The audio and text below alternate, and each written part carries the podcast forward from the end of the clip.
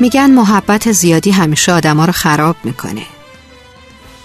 بعضی وقتا آدما میگذارن و میرن، نه برای اینکه دیگه دلیل و انگیزه‌ای برای موندنشون ندارن، نه، بیشتر به این خاطر که قلب و روحشون کوچیکه، ظرفیت محبت زیاد رو نداره.